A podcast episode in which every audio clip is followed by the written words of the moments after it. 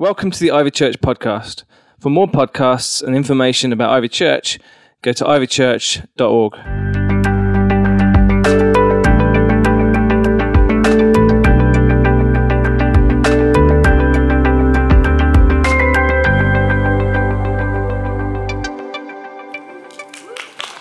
Hello.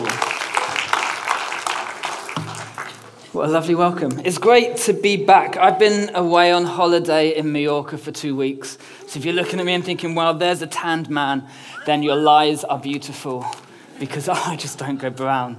But it's been great to be away, but it's even better to be back. And um, I believe that last week we had a video talk and that it was the kicking off of a series which we started called Circle Maker. Who was here and was it good? Yeah? yeah? Good. Some of you were here, or some of you thought it was good. I'm not sure which, one or the other. So, um, if you weren't here, then uh, let me fill you in a little bit about what last week was about, what Circle Maker was all about. Because we were sharing the story of a man called Honi. He's like this uh, first century BC rabbi. And um, the, the idea was in the story that there was this drought that went all across Israel and an entire generation of Israelites were in danger uh, of, of dying because of this drought. And so, what this, this man did was he drew a circle in the sand all the way around him. And he prayed this prayer and he said, I will not leave this circle until God sends rain. It was this like, bold, audacious prayer I will not leave until God sends rain. And um, then nothing happened. Like it just stood there. And I can imagine how awkward he must have felt as everyone's looking at him and looking at his circle, and there's no, there's no hole at the back. It was a full circle, it wasn't a semicircle. He, he couldn't get out, and, and he just stood there. And when you pray those kind of prayers, it's risky. When you say, I'm not going to move until God does, that's audacious and it's risky. And if you vow that you're not going to stop until it rains, like that must have felt so foolish and so risky. And so we've been learning this, this new way to pray. And that's the idea of the whole of this series is, is to add an extra prayer arrow to our quiver, to learn a new way that we can pray. And uh, last week we were talking about what prayers, what promises that we want to write down and put into a circle. What is it that you want to be healed? What's the hurt that you've been suffering? What's the dream that you're trying to grasp hold of that you will put in a circle and say, Lord, I am not moving until you move? And we don't want to be vague, we want to be specific, we want to name the problem, and we want to also write down the solution and ask Jesus, Will you move in my life? So today I've given everybody, or the welcome team more truthfully, has given everybody one of these little bits of paper. Can you find it? If you can't find it, feel free, stick your hand up, they will get one to you. And the idea of this bit of paper is that I believe that God will speak to every single one of us today that if you're here and you're in church, God has already been speaking to you and He's going to speak to you. At some point in my message, I don't know when it will be. It could be already, it could be now, it could be right at the end. I believe God is going to speak to you and give you a prayer that you can write down in the middle of a circle. And so I want to encourage you, whenever that is, to just write it down. And to write it down really specifically. Don't, don't just say, here's the problem. Write down what you want the solution to be. But don't write down anything, wait for God to speak to you. This is something that I think I've done before without realizing it. Like I never had this language, I never had this idea. But I remember when I first, well, in fact, it was before I even became a Christian. Um, there was a time when I was 18 years old, and I was having a conversation with my dad. And it was one of those conversations where my dad was saying, What are you doing with your life? Has anyone else had those conversations with their dad? You're throwing it away. What do you think you're doing? Now, I wasn't a Christian. I didn't believe in God, anything like this. And he is having a go at me and say, What do you think you're doing with your life? And in the middle of this argument, I had what I can only describe as a vision. I'd not had one before like it. I've not really had one since in the same way. But I had this picture. I saw a picture of me standing in front of 2,000 people and I was preaching. And I burst out laughing. And my dad was like, this, this isn't a joke. Like, this isn't funny. What are you going to do with your life? And I was like, I can't tell you what I'm going to do with my life because you'd laugh at me. That I didn't believe in God, but I somehow believed this vision. And I, and I held on to it. And then it was two years before I even met Jesus, two years before I'd have said that I was a Christian. And that just stayed. It was like I, I drew a circle around this vision and I said, That is a promise from God, and I'm not going to let go of it. And then after that, I became a Christian. I was meeting people, and they were like, Oh, so what are you doing? You know, who are you? And I was like, Oh, I'm Ben. I'm, I'm going to lead a church. And some people were like, Oh, that's cool. And other people were like, what's this 20 year old kid talking about? And like, I, I, felt like an idiot and I kept on saying it. And then life took me in different directions and I kept on saying it to people. And it felt foolish. It felt stupid. It didn't feel like it was a reality. And that was, that was 16 years ago. And it's only this year that I can now say I'm leading a church. And it's not a church of 2,000 yet. So I've still got that circled. I'm still praying that. I'm still waiting. But this is really what we're talking about. We're talking about the promises that God gives us, the things He puts on our heart, drawing circles around them, even when they feel stupid, even when they feel foolish, and saying, We're not going to let go. And the truth is, I think with these kind of prayers, they should feel a little bit stupid. If you're doing this right, if you're understanding what we're saying, you should feel slightly uncomfortable. There should be something inside you that's like, This is risky. This is big. This is hard. And I want to encourage you today, and I want to inspire you to be praying bigger prayers than you've ever prayed before. Last week, we heard all about the story of a guy called Joshua. And Joshua was told that God would give him the promised land. And he went in and it was occupied.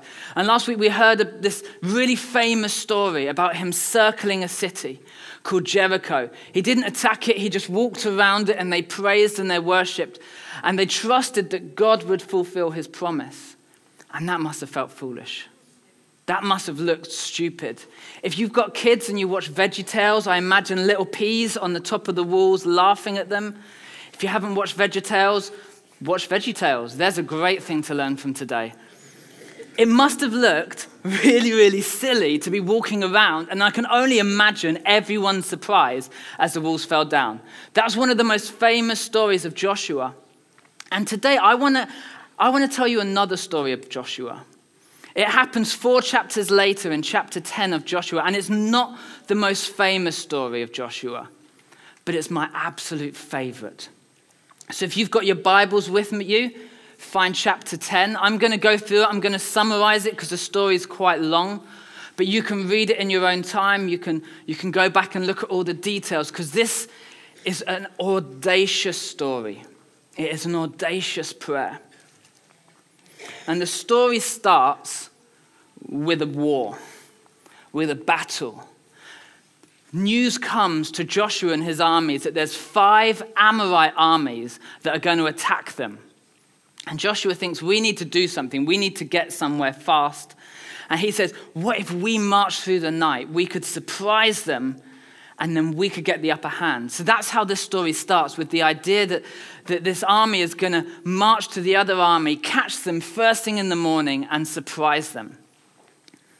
And as he's marching across the land, God speaks to him clearly. In verse 8, it says, Do not be afraid of them I have given them into your hand. Not one of them will be able to withstand you. So it gets to dawn, and the Israelites unleash this surprise attack on the enemy. And right from the start, the battle is going really, really well. The enemy lines, they break and they start to flee, and Joshua's men chase them down.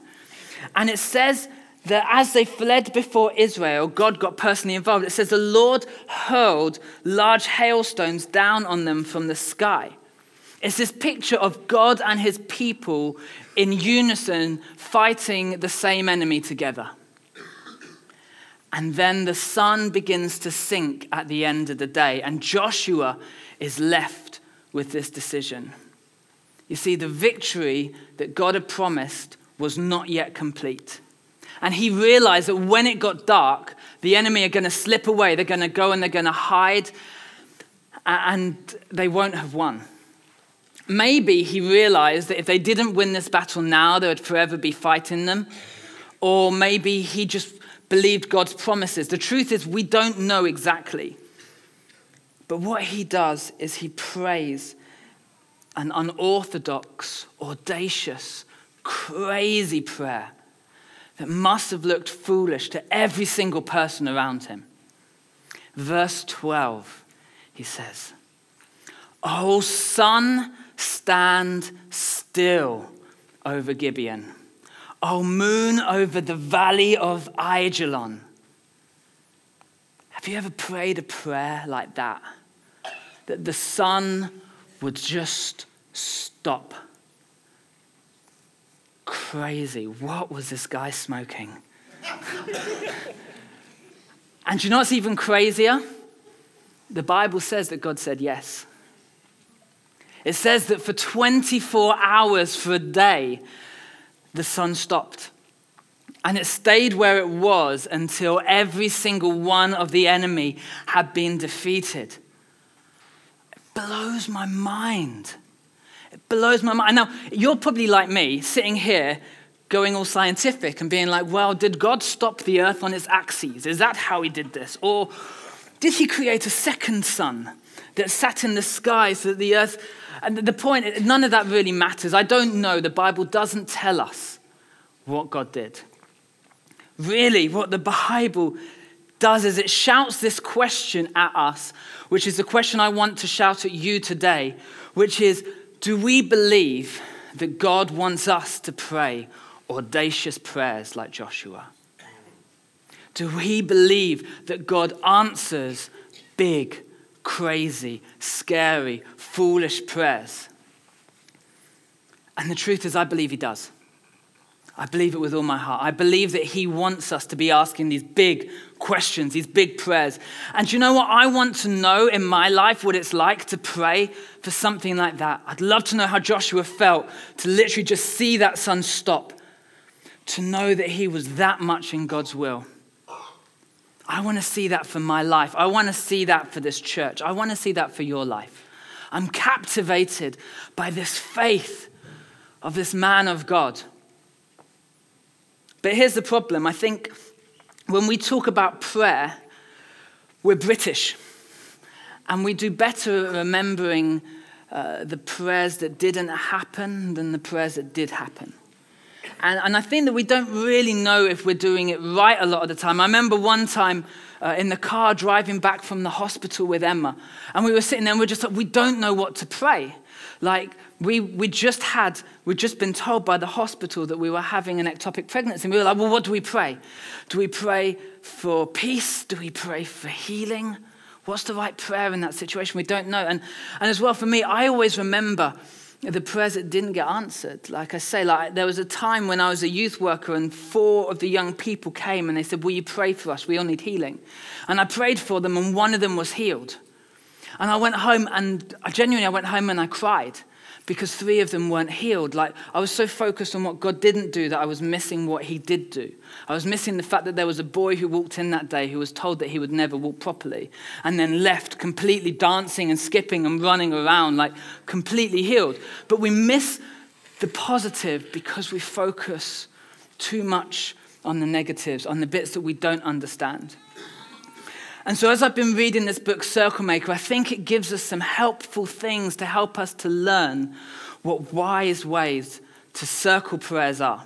That we don't just end up circling tiny little prayers, but that we can circle ever increasing, ever larger prayers. So, I'm going to give you three things I've taken from this book which are going to help us today. Are you up for this? Yes. Good. Three filters three things to base your prayer on. So, the first thing, number one, you can write this down if you've got your journals with you. Draw a circle based on God's vision. Draw your circles based on God's vision. I don't think that when we're talking about circling prayers that you can just say, God, I want a yacht. I'm circling a yacht, and I will not leave my circle until I'm on the Mediterranean. I, I don't think that's what this is all about. I think that we need to get more in sync with how God sees this city, with what God sees happening. This is what Joshua did beautifully. He was so in sync. He remembered as he was praying that promise that God had given him. Verse 8 Do not be afraid of them, God had said. I will give them into your hand. Not one of them will be able to withstand you. Joshua wasn't fighting for himself. He wasn't fighting for his own glory. He wasn't fighting for stuff that he just wanted. He was fighting for the glory of God. He knew God's vision. We need to learn to pray for God's promises. Pray for God's promises. Imagine him standing there, like, think about it. He's marched all night. He's fought all day. You couldn't ask for anything more. He's done everything that he can do. And I imagine him standing there looking up at the sun, seeing it setting, and just realizing the situation is impossible. It simply doesn't add up. There's not enough minutes left in the day for me to achieve what God wants me to do.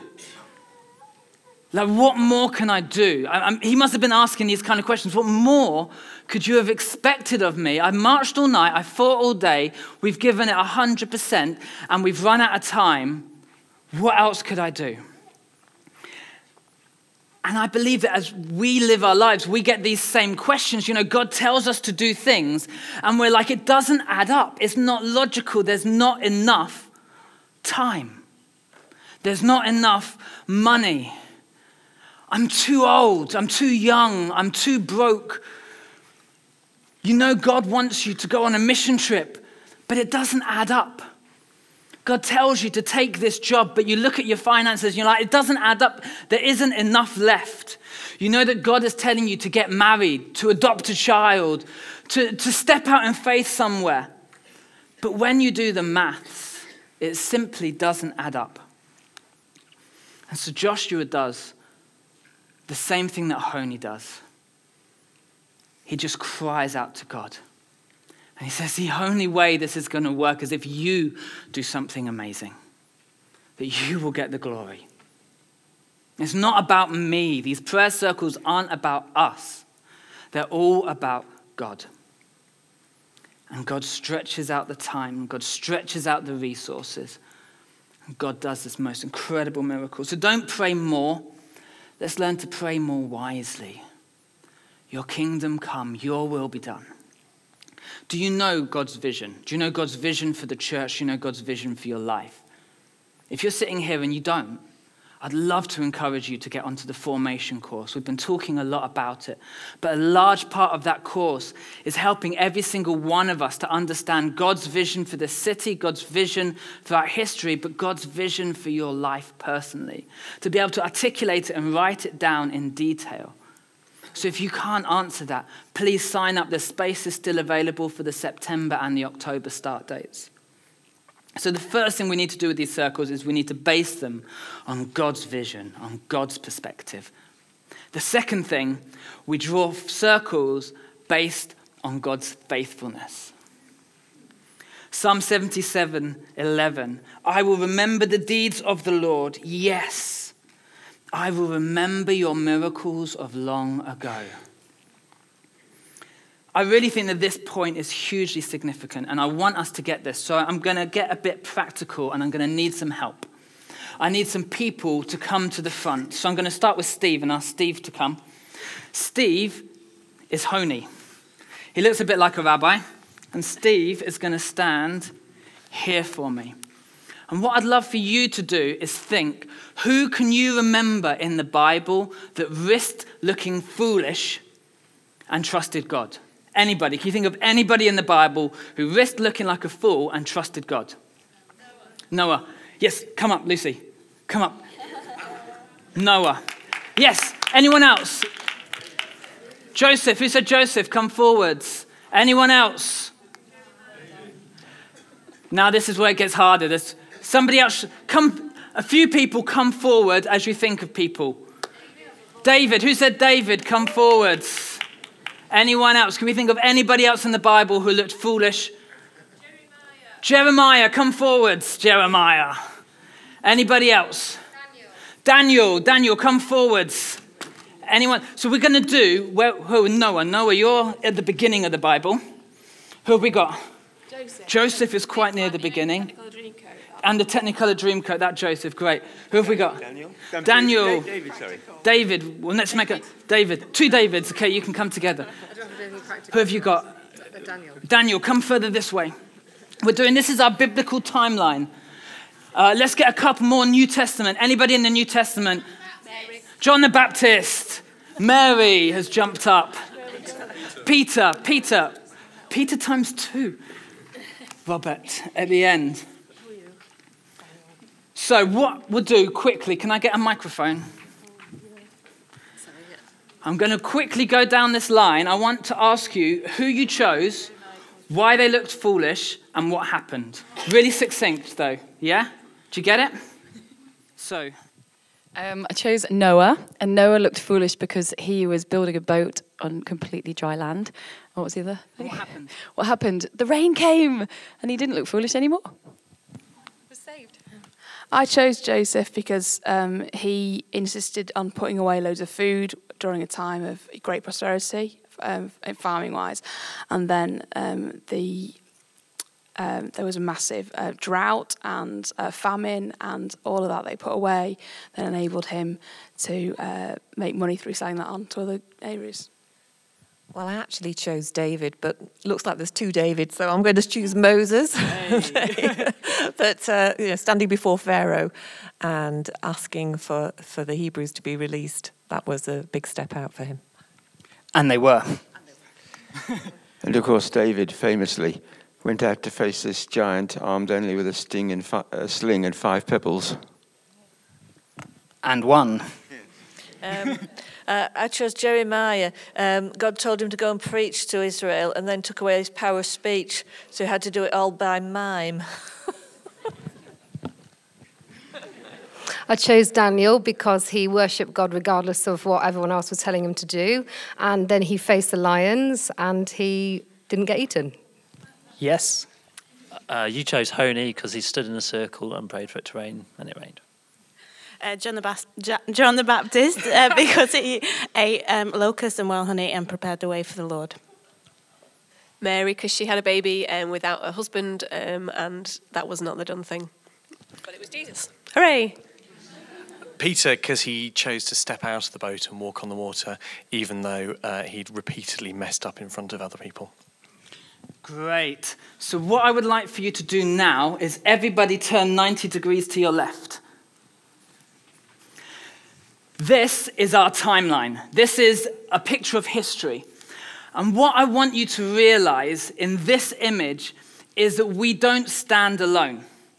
When God speaks to us, it's easy for us to think this is hard and we've got no context. But what Honi, I believe, did right here was when he was looking forwards and seeing difficulty in the future, he turned and he looked behind. And what he saw behind him was time after time after time after time after time after time of God calling people to step up, to step out, to do something that felt foolish and felt risky. And time after time after time, God was with them. Time after time after time, that prayer was answered. And do you know what the amazing thing is? You stand here. You stand looking back after generation of generation. And when God calls you out, when God calls you forward, when God gives you big dreams and big vision, you're not standing on your own. You are standing in the footsteps of generation after generation after generation of answered prayers, of people who have risked it all and seen God have their back every single time. Can we thank these guys?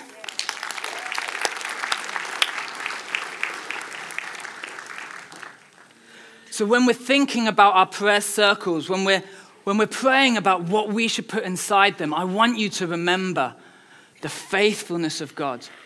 See, this is why we share stories so much at church, because there's something about other people's stories that provokes faith inside us. There's something about them which makes us say, well, if God could do it for them, he could do it for me. If God could do it for Sarah, maybe he would answer that prayer for me. If God can do it for Johnny, maybe he would answer that prayer for me. Every single one of those people looked foolish, but the results spoke for themselves.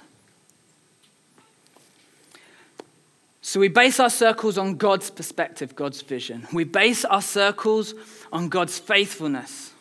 And number three, we want to base our circles on God's strength. In Matthew 19 26, Jesus says, With God, all things are possible. Do you believe that? With God, all things are possible. God can take the sun and stop it in the sky. Do you believe that? With God, all things are possible. The modern mystic A.W. Tozer believed that a low view of God is the cause of a hundred evils, but a high view of God is the solution to 10,000 problems. If it's true, your biggest problem isn't your impending divorce. It's not your financial situation. It's not the issues that you're dealing in your life. Your biggest problem is how big or how small you believe God is. Here's how maths works with God God is greater than X. i was never much better at maths, but I can get this. God is bigger than X. And you can substitute X with anything. Think of anything, whatever you thought of, you can use that as X. God is greater than your finances. God is greater than your health. God is greater than the amount of time you've got. God is greater than what you can see. However big something is, God is greater. You plus God is always a majority. But there's a drought. Well, God is greater than the drought. But but the sun is about to set. Well, God is greater than the laws of nature. God is greater than the finances. God is greater than parliament. God is greater than the biggest evils of this world. Substitute X with anything because God is greater. God showed Joshua that he was all powerful. Do you believe this? Do you believe that God is all powerful in your life? There's really only two answers to that question. It's either a yes or a no. You can't, you can't go in the middle. God is either all powerful or he's not. I was talking to Anthony about this this week, and he described it as being like a car. You either want to be in the car or you want to get out the car, but don't go kind of halfway. That sounds crazy. God is either all in or he's not. He's all, all powerful or he's not? Do you believe that God is all powerful? Last year in my grow group, I dared them. I said, write down 10 prayers each, and we're going to stick them in a bottle, and we're going to pray that God will answer all of these prayers in the next 12 months. Uh, and then 12 months later, this was back in October, we took the bottle and we smashed it. And we looked back on the prayers that we prayed. And we didn't pray for like tiny things. We tried to, we tried to stretch ourselves. They were like, one person prayed that they would get married. One person prayed that they would have a baby. Um, one person prayed that they would lead a church. Uh, and the amazing thing, I won't tell you who that one was. Well, the amazing thing was, time and time again, the answers came back yes. In fact, for each person, roughly eight out of 10 prayers were answered in 12 months. Eight out of 10. Now, you could be a cynic again. You could be sitting here and going, well, what about the other two? Let me just say, somebody in my grow group thought it was funny to pray that God would grow them a third arm. I'm quite grateful sometimes God doesn't answer prayers. we don't always know the best things to pray for. I was 8 out of 10 was phenomenal. So we've done it again this year. We've done the same thing. We've written down 10 prayers again and we've put them in a bottle. Do you believe that God can answer your prayers? How big is your God? You know, with God, there's no big or small. God created everything. Sometimes when I get the, the big scary prayers, I do this thing. I don't know if you do it, um, but I do this thing where I start changing my language and I suddenly become a theologian. Anybody else? You, you start having to use much more complicated words for the big prayers. You know, you have, to, you have to steep it in great theology. I start in Genesis and I'm like, Lord, in the beginning, there was man. And it was not good for him to be alone, and there was woman. And then Abraham came, and, was, and, I, and, I, do this big theological, and I'm trying to be clever, so I use thus and these because I'm trying to impress God. Like if I speak cleverly, He's going to then answer my big prayers. But the truth is, with God, there's no big or small, there's just prayers. You don't need to be clever to pray a big prayer. You don't need to twist God's arm to be like, I'm going to force you to do my will. You don't need to get all het up and all frustrated. You don't need to go crazy. With God, there's no big or small. You can just bring your prayer. You can just say it as it is. And whatever it is, however big your prayer is, remember that math equation that God is greater than X. God is greater than X. I'm going to invite the band to come up now. I want to give you a moment this morning. I gave you those pieces of paper. Uh, and my prayer is that God will have shared something with you today. That there'll be something where you're like, this is a prayer which I need to circle. This is something I'm not going to give up on because I believe this is God's will. I believe this is God's vision. I believe that God wants me to have freedom in this area. I believe God wants me to have healing in this area. So I'm going to circle this. And I'm going to keep praying. I'm going to keep praying. And I'm going to keep praying until it happens. I read a story a little while ago about a pastor. And he did this. He, he wrote a list of his friends. And there was 100 people on this list. And every single day he would pray for them that they would know Jesus. And one by one he saw them saved. One by one, he saw them find Jesus. And then he passed away, and, and the list hadn't been finished. There was four left. Out of a hundred, there was four who had not encountered God. And then at the funeral, they were sharing about his life. And those last four said, This is incredible. We want to make a decision to follow Jesus. What is it that God has put on your heart that you're going to circle?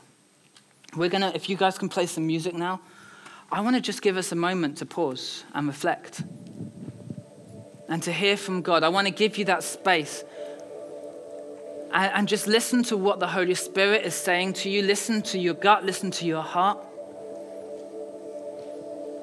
and write it out with some specifics. Don't say, Lord, give me a home. Write out specifics. Say, Lord, I pray that you'll give me a four bedroom house. Don't say, Lord, I just want to be better. Say, Lord, I pray that you will remove this disease from this part of my body and that it will never come back. Get specific. Don't just say, I'm going to circle that I want to be a church leader, that that's enough. Say, I'm praying that I will be leading a church of 2,000 because that's the promise you gave me. And I'm going to keep praying that. Keep praying and seeing your church grow. What are the promises that God has given you that you're going to circle? What are the fears that you want Him to heal? What do you see in this broken world that you're going to say, I'm going to keep praying and keep praying and keep praying? And I'm going to draw a circle. It won't be a semicircle. There's not going to be anything at the back. There's no escape clauses for me today.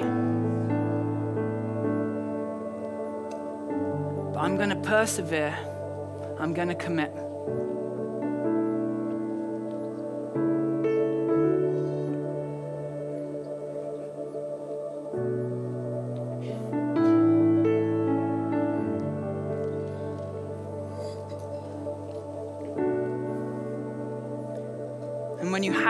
Write it down.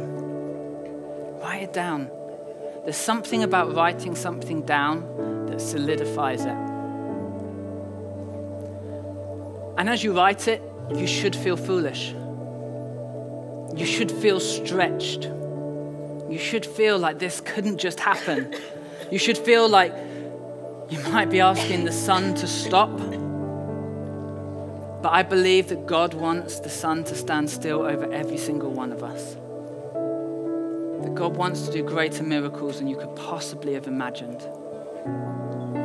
So stretch yourself.